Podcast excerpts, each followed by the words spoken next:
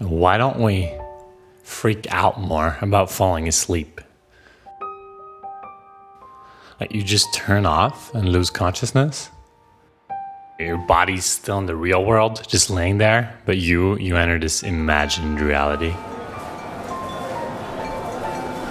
Suddenly, you're in a market in India, on the Titanic, or travel through time so you can have a pet dinosaur. Maybe you'll even be an astronaut. I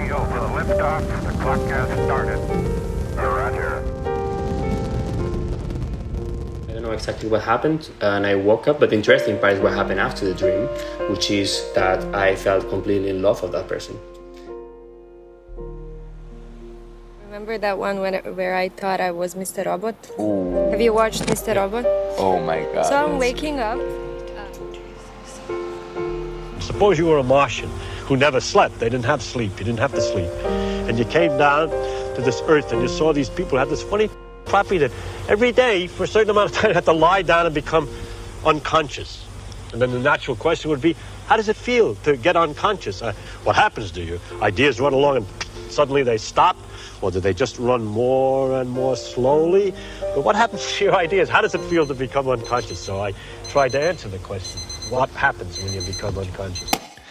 I invited Thomas Andrillon to the podcast. He's a researcher at the Paris Brain Institute and has done research on exactly that period when we're not fully asleep yet, but also not fully awake. Yeah, it's it's actually a very interesting time for the brain and mind that we have not explored perhaps as much uh, as we should. And I think there are several reasons why why it was overlooked. But I think one of the main limitation is the sheer complexity of it because it different things occurring in parallel and not necessarily at the same time. So when you fall asleep, the process is not linear. You can start to slow down, maybe start missing uh, some things, and then go back up.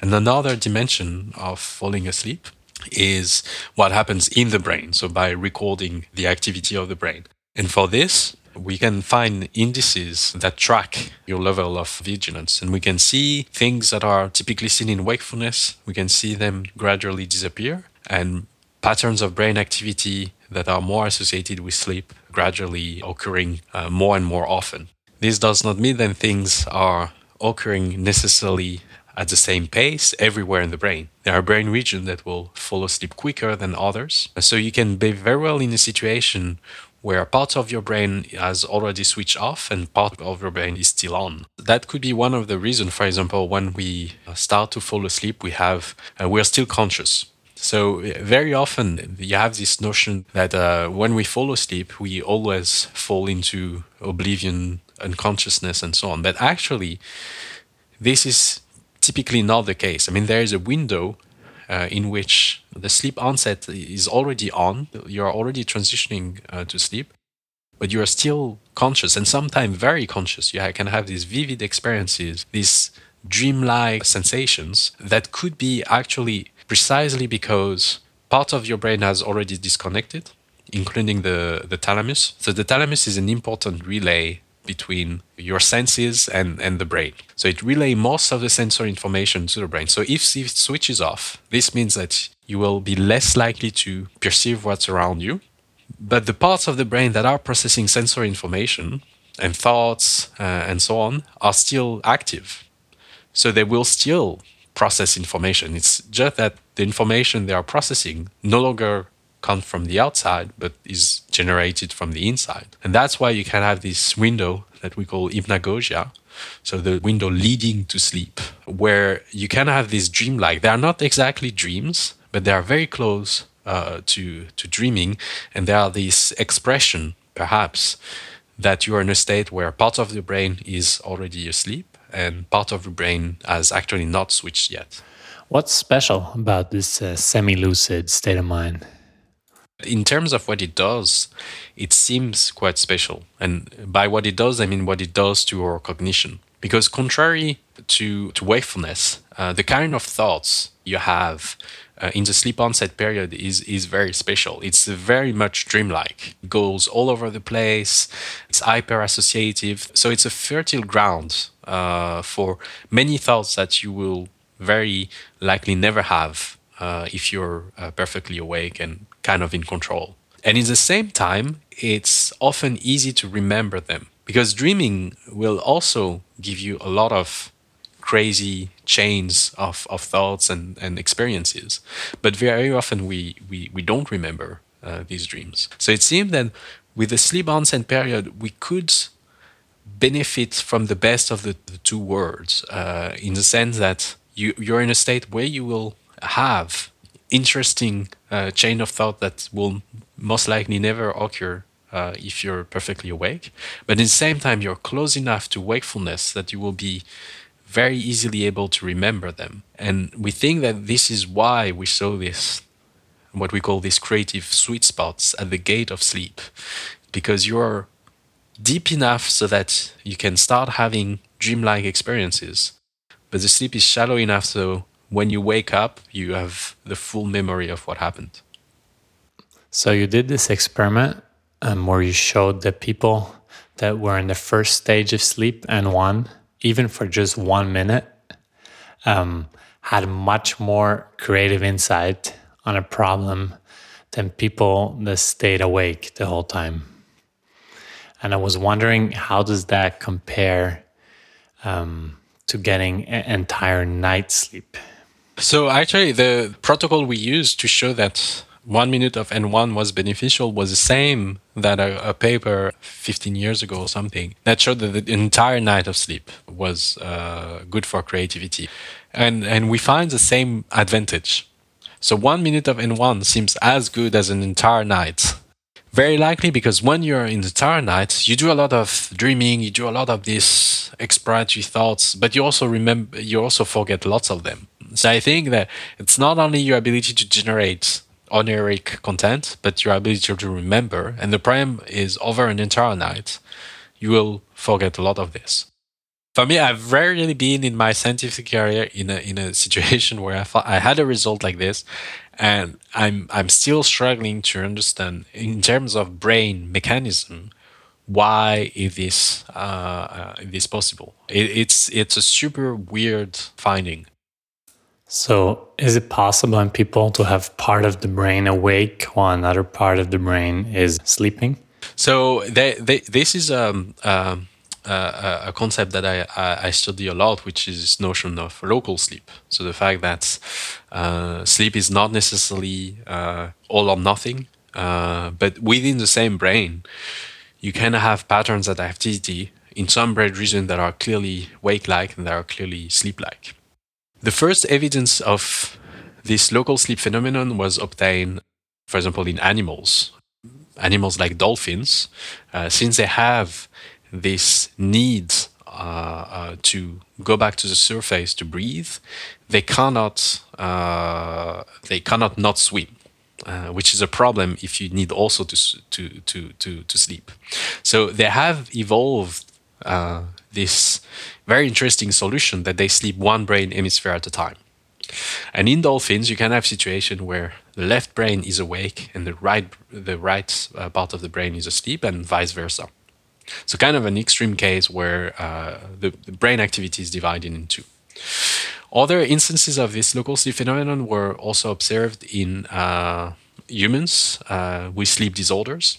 Uh, for example, sleepwalking uh, is characterized by this dissociation with parts of the brain uh, that is sleeping, especially uh, frontal part of the brain that are very important for consciousness as a sense of agency and so on, and part of the brain that are uh, waking up. And typically in sleepwalking, that will be the motor cortex. Uh, so structures that are important for motor behavior. And when you think about this, I mean, it completely makes sense uh, for sleepwalking that the part of the brain that are controlling our movement is awake, but the part of the brain that are allowing us to be conscious of these movements and planning them uh, willingly uh, is asleep. Because a sleepwalker is exactly that. Will be kind of a zombie moving around, but without really planning uh, what they are doing. so it's it, it it seems for a long time that you could have this phenomenon of local sleep, but it was kind of, of a niche phenomenon, either uh, affecting animals with very very specific ecological uh, niches, or uh, people with sleep disorders. What we're seeing more and more is that we might have an equivalent of that even in standard uh, people, you and me, either when we are pushed a bit to our limits, so when we uh, get sleep deprived, or or if we're just get tired uh, uh during the day and, and we're not very motivated in, in staying awake. Obviously, this is not as drastic as sleepwalking or this uni-hemispheric sleep that has been shown in dolphin. Uh, so far, we, we, we have not uh, observed uh, really in, in, an awake individual a state where you have a brain region that is in deep sleep versus another that is uh, completely awake but you can have sometimes locally you can see the emergence of, of things that start looking a bit like sleep uh, so it's more of a slowing down of the brain activity uh, so it, it's subtle but sometimes it is enough to allow you to predict what people have in mind, if they are paying attention or not to what they are doing, if they're about to make a mistake or not. So it, it's tiny changes, but that can have big consequences in terms of uh, uh, people's performance or, or attentional focus. what does it mean for a brain region to be asleep? What are the slow waves that we detect in the brain regions that are asleep? Um, it's more so from the animal literature, actually, we have a good information of what these waves represent for individual neurons. And they represent a, a change of dynamics. So when you're awake, individual neurons typically have the ability to fire for a long period of time. They can be active and stay active for a long period. When you're asleep, this dynamics change and they exhibit what we call a bistable uh, dynamic, uh, which means that they will oscillate and alternate between active and in, inactive states. So you have an activation that is triggering uh, an inhibition and neurons go silent. Then they emerge from the silence and they get active again. And this activation again triggers inhibition that will silence them and so on. This state between activation and silence, activation and silence, is very bad if you want to process information continuously for a long period of time because you do a couple of hundreds of milliseconds of activity and then every everyone shuts down. Uh, and this state of bistability and the alternance between on off is actually what you observe when people are in deep uh, dreamless sleep or when they are anesthetized. And Therefore, it's typically associated with unresponsiveness, unconsciousness, and so on.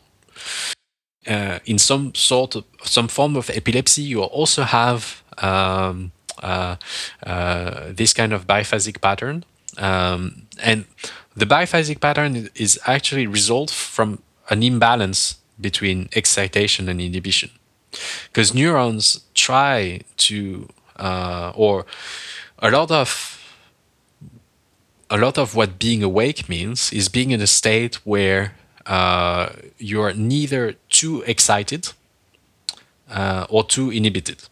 So you need to find a sweet spot where you want your neurons to be active and, and being able to respond to whatever information reaches them, but you don't want this the, the, them to be oversharing all the time. Uh, it's a bit like a classroom. Uh, if everyone is quiet, then there is not much interesting happening. But if everyone is shouting, then the, the, you, you're losing all information as well. So you need to find the, the correct the, the correct level to have a conversation in a way between neurons.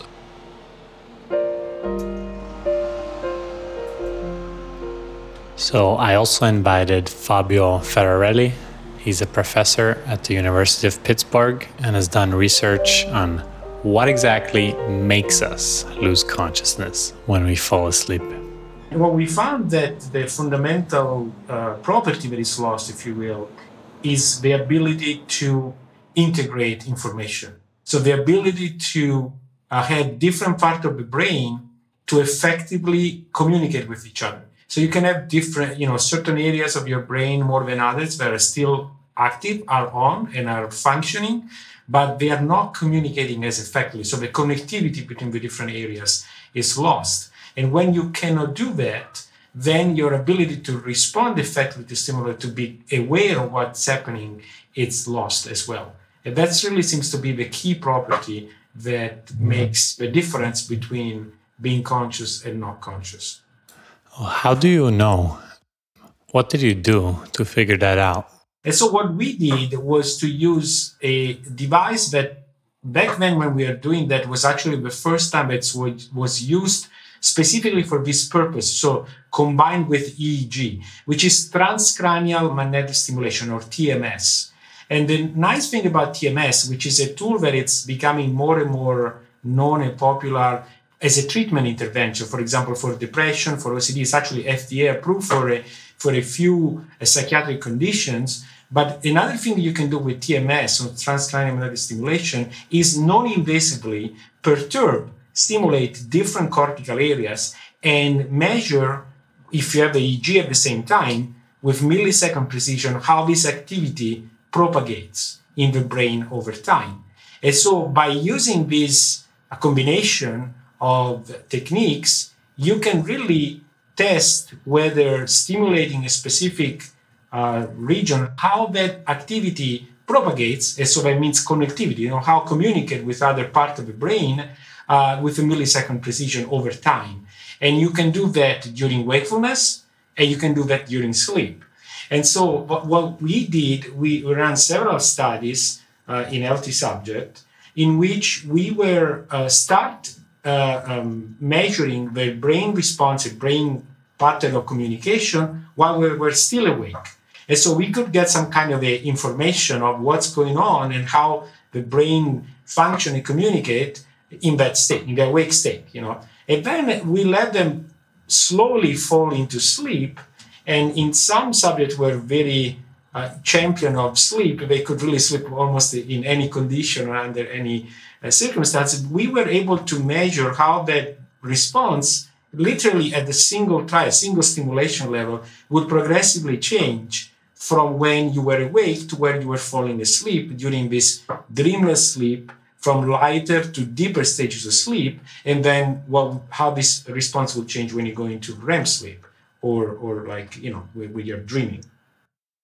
The other thing that you notice is that how this activity propagates, a change over time, is going to be a lot more active and a lot more rich when you're awake, but it's also going to be very uh, specific in the sense that it will follow the connectivity pattern of that specific area. So, so let's say the prefrontal cortex, it's more connected with the other side of the prefrontal cortex, more with the premotor or the other cortex. You will see that the pattern of propagation will follow, and so the way we communicate will follow that connectivity, that anatomical and functional a uh, communication pattern that is embedded in our brain. And so you will be able to actually see that with the EEG, you know, that the activity change and moves over time into that specific way.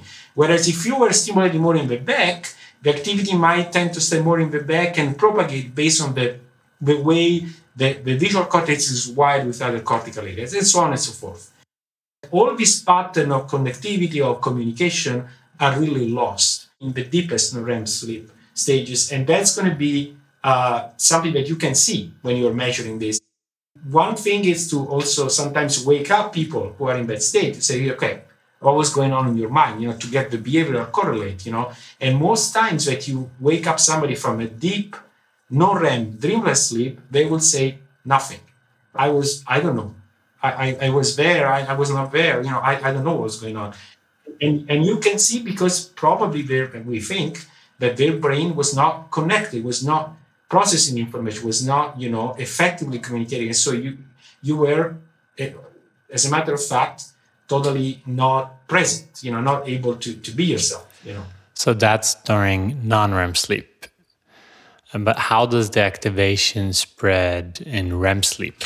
So the interesting thing about REM sleep is that, as you know, I mean, in some ways, you are conscious. You are more conscious because you are dreaming, right? So you, you are having an activity that resemble wakefulness except for certain features, right? Which is, for example, self awareness, control over your body. So there are a few properties that are lost. And indeed, what we find, I mean, we, we, these are some of the studies, is that the, the TMS evoked EEG response is a lot more similar to wakefulness than it is to the dreamless sleep.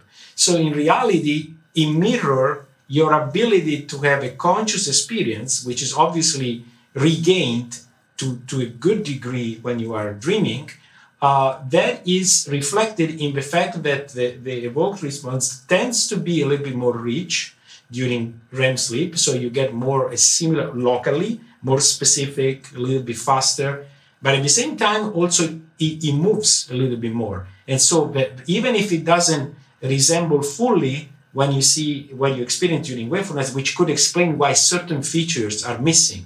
So you are not able to fully control your body. You're not fully able to be aware is this happening or not happening, right? I mean, you, you don't you don't have as much of a control, in particular because the, the most anterior part of the brain, the prefrontal cortex, which is the one involved in controlling uh, your thinking in, in, in, making decision and and you know giving feedback to to the more somatosensory visual uh, to the sensory areas of your body is not as active. You know, it's not as functioning, it's not as connected during REM sleep. And therefore, that part is missing, and you will experience that in your dreams, and you will see this in the response to the TMS that is not as rich, as, as complex there as it would be when you're awake. What can make certain brain regions fall asleep? For example, when you're very sleep deprived, you're not been sleeping for a while, right? you might be in a situation where just a day or two in, uh, some part of your brain will go offline. And interestingly, this is something actually that sometimes you can see even from the EEG without doing TMS. Obviously, with TMS, you can capture this connectivity change, you know. But in the EEG, sometimes you will see that certain part of the brain start having that slower activity that you will see during sleep, you know. And that is telling you often that that part of the brain is, is going offline. It's, it's kind of falling asleep, literally. And, and we did a study in which actually we measure, we, we tested this system in which we were targeting, for example, visual motor system or auditory system. So they were either playing people video games for many hours, right, with some breaks, or they were listening to something. And we found that this was more likely to bring this system into the shutdown in the sleep-like mode as see this slow wave. And so that means that really that can happen during wakefulness too.